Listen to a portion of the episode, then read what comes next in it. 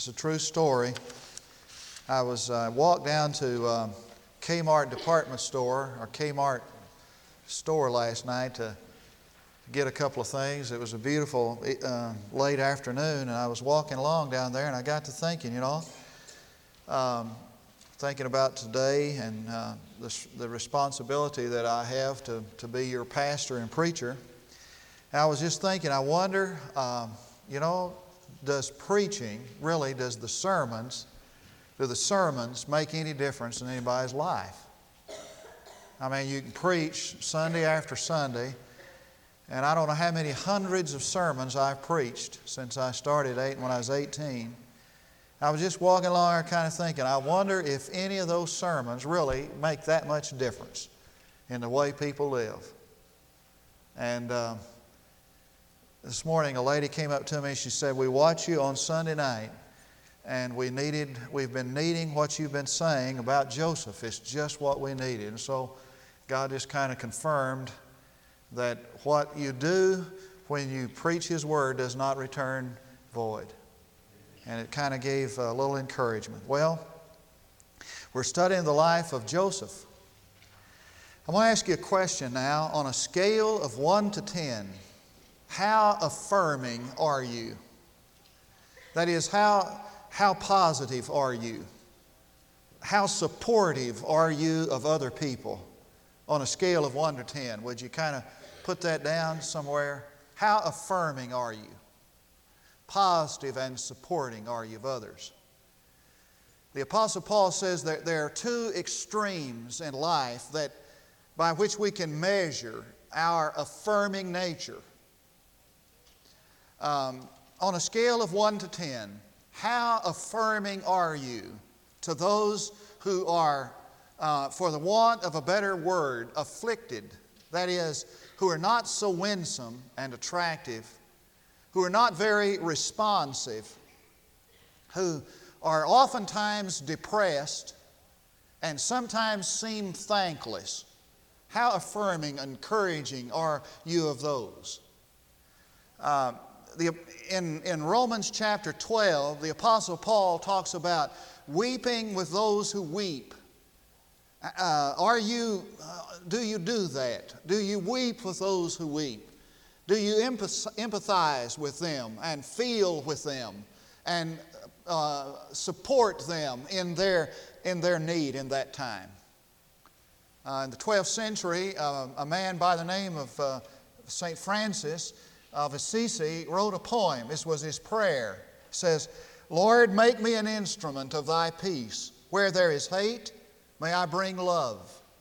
Where offense, may I bring pardon. May I bring union in place of discard, truth replacing error.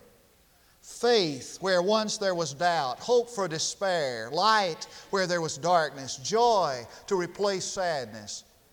Make me not to so crave to be loved as to love. Help me to learn that in giving I may receive, and in forgetting self I may find life eternal. What he was saying was, Lord, I want you to help me affirm those who are afflicted. On a scale of 1 to 10, how are you at that? Okay, on a scale of 1 to 10, how affirming are you to those who have been promoted? That is, to those who, in the eyes and minds of the world, are successful, to those people who have everything. I mean, looks and voice like that, and personality and charm and position and, and, and honor and, and, and ability and wealth. How affirming are you of those? I mean, positive and encouraging are you of those? You know, I was just thinking the other day, we talk about all the time about how we need to uh, not discriminate against those who are less fortunate than us, and we're always talking about how we need to, to care for the poor and the, and the disenfranchised and the, and the uh, homeless, and how we ought to reach out to those people. You know, and it just occurred to me, and I believe this is true, I want you to watch this that probably, you know, we're pretty good at that at First Baptist Church, really. Now, we've got a reputation, perhaps, among some folks that we're kind of stuck up and uh, snobbish. I don't believe that. I mean, you come up here on Friday afternoon and watch those people come to this medical clinic and see those loving people reach out to them, and I can't believe that, that we're um, a bunch of snobs. I don't believe our problem is that we don't relate well or reach out enough or care enough about those who are less fortunate than we. I think our problem is we don't know how to relate to those who are more fortunate than we. I think there's a kind of a reverse discrimination, really. I mean, we feel so uncomfortable with the people who have charm and ability and wealth and success. Uh, uh, that, that really we don't know how to relate to them. I mean, on a scale of 1 to 10, how do you relate to those who have been promoted? Are you affirming to them? And I don't believe we'll ever be a church, really, a body of, of unity and utility until we are able to feel as at home with those who, have, who are more fortunate as we do with those who are less, less fortunate. Now, I'm going to give you an example or an illustration. I want you to turn to the fourth chapter of Philippians before we get to Genesis 41. And in this fourth chapter of Philippians, a little epistle over the New Testament, Paul talks about his days of difficulty. he talks about the two extremes of his life the times when he rejoiced and the times when he wept. And during those times, in these two extremes in his life, the church at Philippi was there to affirm him and to encourage him and to support him. I mean, in the two extremes of weeping and rejoicing, the Philippians were there to support him. Now look at verse 10. But I rejoiced in the Lord greatly now that at last you have received your, you have revived your concern for me. Indeed, you were concerned before, but you lacked opportunity. Not that I speak from want, for I have learned to be content with whatever circumstances I am. I know how to get along with humble means, and I know how to, to live in prosperity, in any and every circumstance, I've learned the secret of being filled and going hungry, both of having abundance and suffering need. Now, it's easy for me to picture tonight the Apostle Paul in need. Uh, I mean, uh, I don't have any problem with that. Getting, a, getting my mental, getting a mental picture of this, this apostle you know, with nothing to wear, nothing to eat, no place to stay. I mean, I, I have no problem seeing him in need, but I do have a problem picturing him in a penthouse in plenty. That's just exactly what he said. I don't know if you ever noticed that or not. He said, I know what it means to be in want, to be in need, and I know what it means to live in abundance, with, in prosperity, to be wealthy, to be full, to have everything I want. And I don't, how to, I don't know how to picture him that way, really. You know why? Because to us, it's real spiritual to be hurting and to be in, in need. We, you know, we, we, we don't have a bit of problem believing that a guy's real spiritual when he's in want or need or, or hurting. But it is kind of unspiritual to us for a person to have everything he wants, to be successful, to be wealthy, to have looks and charm and personality and all those things, you see. Now, where'd we ever get that idea? I've heard, I could put on one hand, count on one hand the number of sermons I've ever heard in defense of affluence. And I know there are books that are on every shelf that just, uh, you know, just take in after affluence and wealth. And verse 18, the Apostle Paul talks about this boy, this man Epaphroditus, who was an encouragement to him and a firmer to him, both in the times of his need and in the times of his affluence. Now we're getting ready to do Genesis chapter 41. I want you to picture tonight Joseph. Now, it's not going to be hard for you to picture him with a, with a um, Egyptian uh, headpiece and a long flowing Egyptian robe, but I want you to picture him like that. I want you to picture him in a two piece suit sitting at the end of the pew where you're sitting in a in 1984 evangelical church.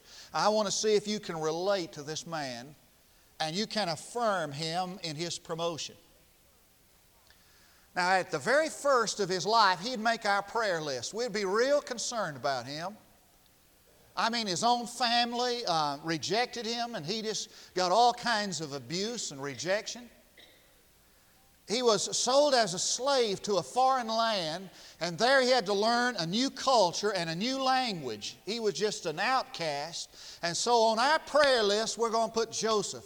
Joseph, 17 years old, betrayed by his brothers, rejected by his family, in a foreign land he's, where he's never been, a language that he doesn't know, people he's never met. Poor old Joseph. We got him on our prayer list.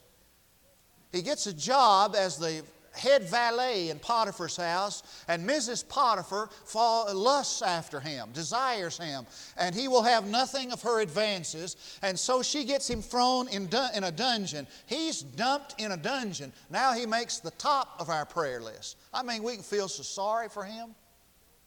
We can affirm him. Come on, Joseph. We're going to encourage you, friend. And we got him on our prayer list, and he's on everybody's everybody sends him a prayergram from the prayer room, and everybody's concerned about Joseph. But with a strange and interesting change of events, he suddenly is promoted to affluence. Now, he's in your church, 1984, 85, evangelical church, and this guy is promoted to the top position in the land. Now, you pick up with me in verse 41 of chapter 41 says, And Pharaoh said to Joseph, See, I have set you over all the land of Egypt. I, by my word, have set you over all the land of Egypt. He has territorial authority. I have pronounced that you're the head over all of Egypt. Now, at that time, there was no nation that was anywhere close to Egypt in power and wealth except Babylon. It was a tremendous promotion. He has territorial authority. Look at verse 42. He has financial authority. It says in verse 42 Then Pharaoh took off his signet ring from his hand and put it on Joseph's hand and clothed him in garments of fine linen and put the gold necklace around his neck. Now, the word signet there, signet ring in the Hebrew means to press down into. And it's the picture of one taking his ring and pressing it into wax. It was like a credit card. I mean, Joseph had Egypt's, had Potiphar's American Express card. He didn't leave home without it. And he had this, this uh, American Express card in his hip pocket and wherever he went and whatever he needed, all he had to do was to flash it. He had all of the wealth of Egypt at his disposal. And they put on this robe signi- uh, signifying authority and regality, and they put this gold necklace around his neck. And he comes into church and sits on the end of your pew. Now, on a scale of 1 to 10, how you feel about this guy? I mean, he's there and you're not. He's successful and you're not. He's wealthy and you're not. He has the whole world at his feet and disposal, and you don't. Look at verse 43. He had his own company car. Says that he was told to ride around in the second chariot. Now, that was the limousine of his day, friend. I mean, the second chariot was like one of these big six door limousines with flags on the fenders. And so here comes Joseph driving up out in front of uh, First Baptist Church Durant with a big six door limousine with, with, with, with flags on the fenders. That happened not long ago. I had a wedding here in the chapel. Uh, two people showed up out here and had a bodyguard and a chauffeur. I mean, they were dressed up like you see in the movies, you know. The bodyguard and the chauffeur had on their suits and cap. And they had a six door limousine with these dark windows, you know, where you always wonder what's going on inside.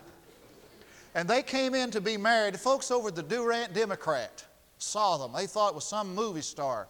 The preacher was married, so they sent a, a, a photographer and a, and a newspaper man over. And this guy, this bodyguard, for fun, he said Crystal Gayle was getting married. Boy, it sent them into orbit. I mean, they, they stopped the presses over there. To, and, and, and, and, and he said, no, they want to be uh, married in private. No, they don't want any pictures or any interviews, etc. Well, there's some car salesman from Dallas, Texas, and this gal that I was marrying, but they did it up right. Let me tell you what, when, when, when you see a six door limousine with flags on the fenders, you, you got to know that guy is different from you, right? That's exactly what he had. And besides all that, there were people walking in front of the chariot saying, Okay, you guys, bow down to this man. On a scale of 1 to 10, how you feel about Joseph? Look at verse 44. It says, Moreover, said, uh, Pharaoh said to Joseph, Though I am Joseph, wow, look at this. Yet without your permission, no one shall raise his hand or foot in all of Egypt. I mean, a guy can't even raise his hand to be excused without your permission. Not raise his hand or his foot in all of Egypt without your permission.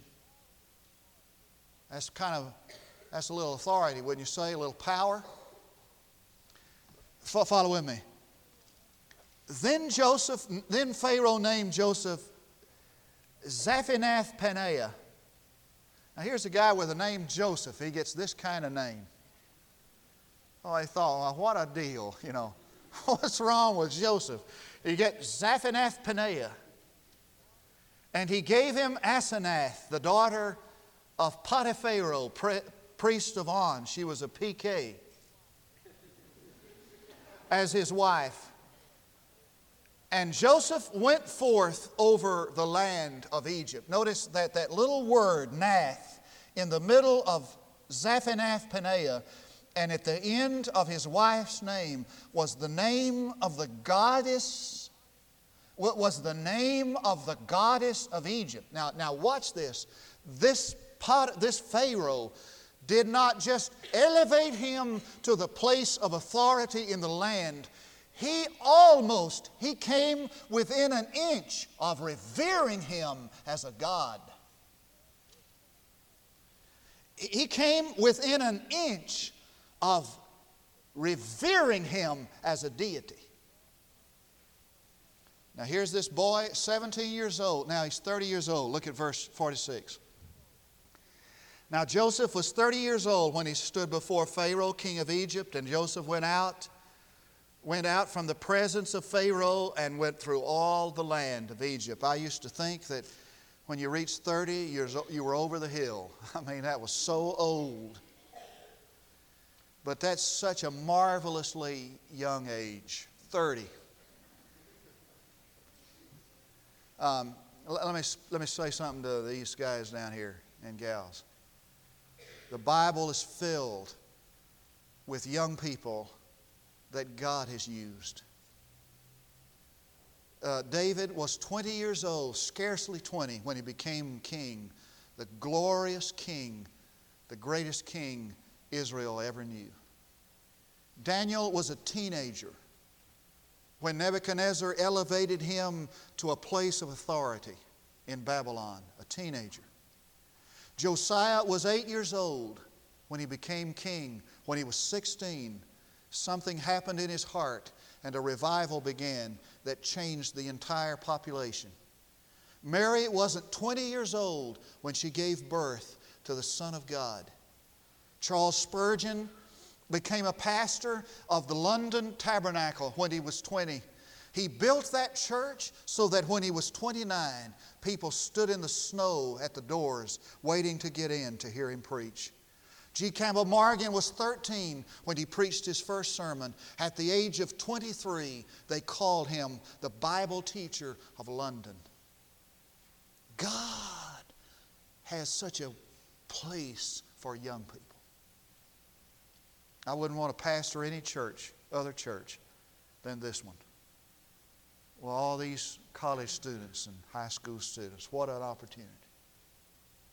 and he was 30 years old, and he had this tremendous future ahead of him because God's hand was upon his life. I tell you, there's nothing more thrilling than that to be young and to know that God's hand is on your life. There's nothing any greater. It's better than having, uh, it's better than being the most popular kid in school, is to know that you're, you've got your whole life ahead of you and God has His hand on you. And God has chosen you. God has called you. And God has blessed you. What a thrill. Well, that's just free stuff. We'll go to 47, will you? Now, look what happened. And during the seven years of plenty, the land brought forth abundantly. So he gathered all the food of these seven years which occurred in the land of Egypt and placed the food in the cities. He placed in every city the food from his own surrounding fields. Thus, Joseph stored up grain in great abundance, like the sand of the sea. And he said, Stop measuring it because we don't have any calculators that can keep record of it. Well, where was God? Question Where was God in all this? I mean, th- this is here, here's a man who has Potiphar's credit card and his own luxury limousine, and he has robes of regality and gold necklaces around his neck, and the entire nation cannot raise its hand or foot without permission from him. Where is God in a man? I mean, could, could, could, a, could a man possibly remember God with all of that? Where's God in his life? Let me show you where he is. Look at verse 50. Now, before the year famine came, two sons were born to Joseph, whom Asenath, the daughter of Potiphera, priest of On, bore, bore to him. You know why he, he uses, he, he says this again? He, he, uh, he repeats himself about this. He wants us to understand that this is a monogamous, monogamous relationship. That, that Joseph is just, just has one wife. And two sons were born to him. Now look, look what he named them. He named the firstborn son Manasseh, which means God has made me forget all my trouble and all my father's household. And he named the second Ephraim, plural ending, for he said, God has made me fruitful in the land of my affliction. Now, where was God in his life? Well, you can tell where God was by the names he gave his sons. Now, the name Manasseh, when, when you trace that root down, do a little uh, study on that root, it means God has taken the sting out of my memory. Oh, feed on that just a little bit. For what was the memory of this, this man, this boy? He, he remembered the betrayal of his brothers, the casting into the dungeon, the, the, the, the, betrayal of Potiphar's wife, the forgetfulness of the servants there. You can't forget that. In fact, you can't forget anything. I mean, in these little creases in our brains are all of these things that have happened to us. But you can have the sting removed from the memory, and God can do that. He said, and God has taken the sting out of the memory. I know what some of you want to do tonight. It's what, you, what I want to do. I want to get back at the people who hurt me. I want to get revenge on those who have betrayed me. I want to give back what I've received. That's as normal as humanity itself. God, I tell you, can take the sting out of the memory. And the second son he named Ephraim, plural ending. It means that God has made me fruitful. He's made my life abundant. He named these boys names that, that reflected his attitude toward God. And he tagged them with names to remind him of all that God had done for him, so that every time he saw his boys, they reminded him of how he felt about God and what God had, had done for him. That's where God was in his life. Now, now follow with me. When the seven years of plenty which had been in the land of Egypt came to an end, skip verse 54. So when all the land of Egypt was famished, the, the people cried out to Pharaoh for bread, and Pharaoh said to all the Egyptians, Go to Joseph. Whatever he says to you, you shall do. When the famine was spread over all the face of the earth, then Joseph opened all the storehouses and sold to the Egyptians, and the famine was severe in the land of Egypt. And the people of all the earth came to Egypt to buy grain from Joseph because the famine was severe in all the earth. Now, now, what happened? He opened up the store. He had the key to the storehouse, and he opened up this storehouse and allowed the people, he didn't hoard it up, to have the grain. I thank God tonight. I'm grateful for the people that God has blessed who have opened up their hearts and their wallets and their power to give to ministry. Now, now skip verse 54 on purpose. Notice in verse 54 that he never took advantage of his authority. And what it says? And the seven years of famine began to come, Joseph had, just as Joseph had said. Then there was famine in all the lands, but in all the land of Egypt there was bread. He never took advantage of his authority. Now, on a scale of 1 to 10, how are you doing? I want you to believe tonight that some of the choice saints of God in the family of God are those who are most greatly blessed. Now, there are three applications. I'll give you these and I'll quit. Three applications. Number one, lengthy, lengthy afflictions need not discourage us. Lengthy aff- afflictions need not discourage us. Now, he left home when he was 17, the bottom fell out of his life. It's, he's now 30. Now, I've tried to add that up. It's about 13 or 14, somewhere along in there. Uh, Knox County, Munday, Texas math. I mean, 13, 14 years he suffered affliction. I mean, he, he had the worst of the worst. And I challenge you, I, I ask you, you find one time, one place where there was one hint of discouragement in this young man's life, and I'll eat it. Oh, I know there's one place. Just, just it might have been when he asked that, that uh, chief, that cupbearer, that uh, t- food taster down in the, in the dungeon to remember him when he got out of there. That might have been a time when he was a little bit discouraged, but I don't really think that's even a place.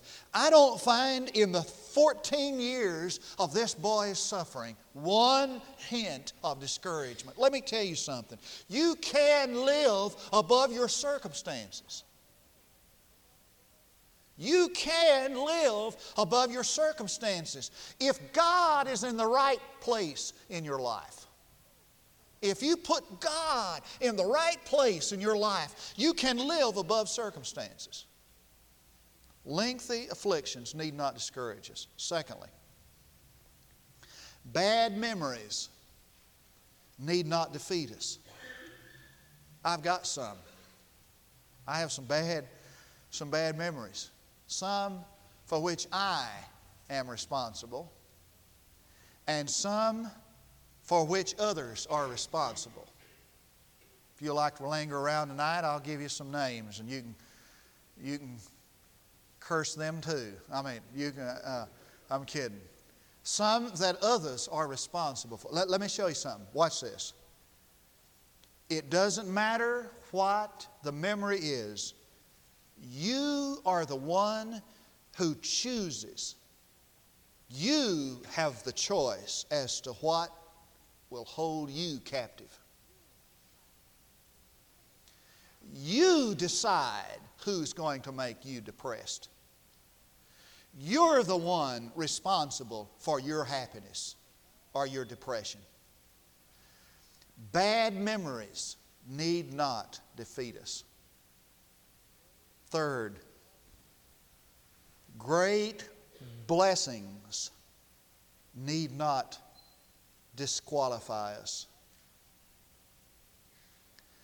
Often, blessings come and, and, and people discriminate and, and blessings come and we forget the Lord and we become ungrateful, etc. They need not disqualify us. Let me ask you a question. Are you, uh, are you Phi Beta Kappa and, uh, and uh, most likely to succeed and is your name in the blue book and, and uh, are you one of uh, five uh, most uh, most outstanding young man or woman in Oklahoma? Are you one of those? I, I got some news for you. God can still use you. It, it's just going to be a little more difficult, you know, for Him to use you if you're that way. Because God likes to use the weak things. He, he likes to use the base things. Because in the weak things, in the base things, as I said this morning, He gets all the glory, see. But great success does not disqualify you if you just remember where you got it. Let's pray together. Father, I thank you for this great lesson tonight from the life of Joseph. And help us, Lord, to be able to rejoice with those who rejoice, as well as weep with those who weep. To perfectly identify with others as brothers.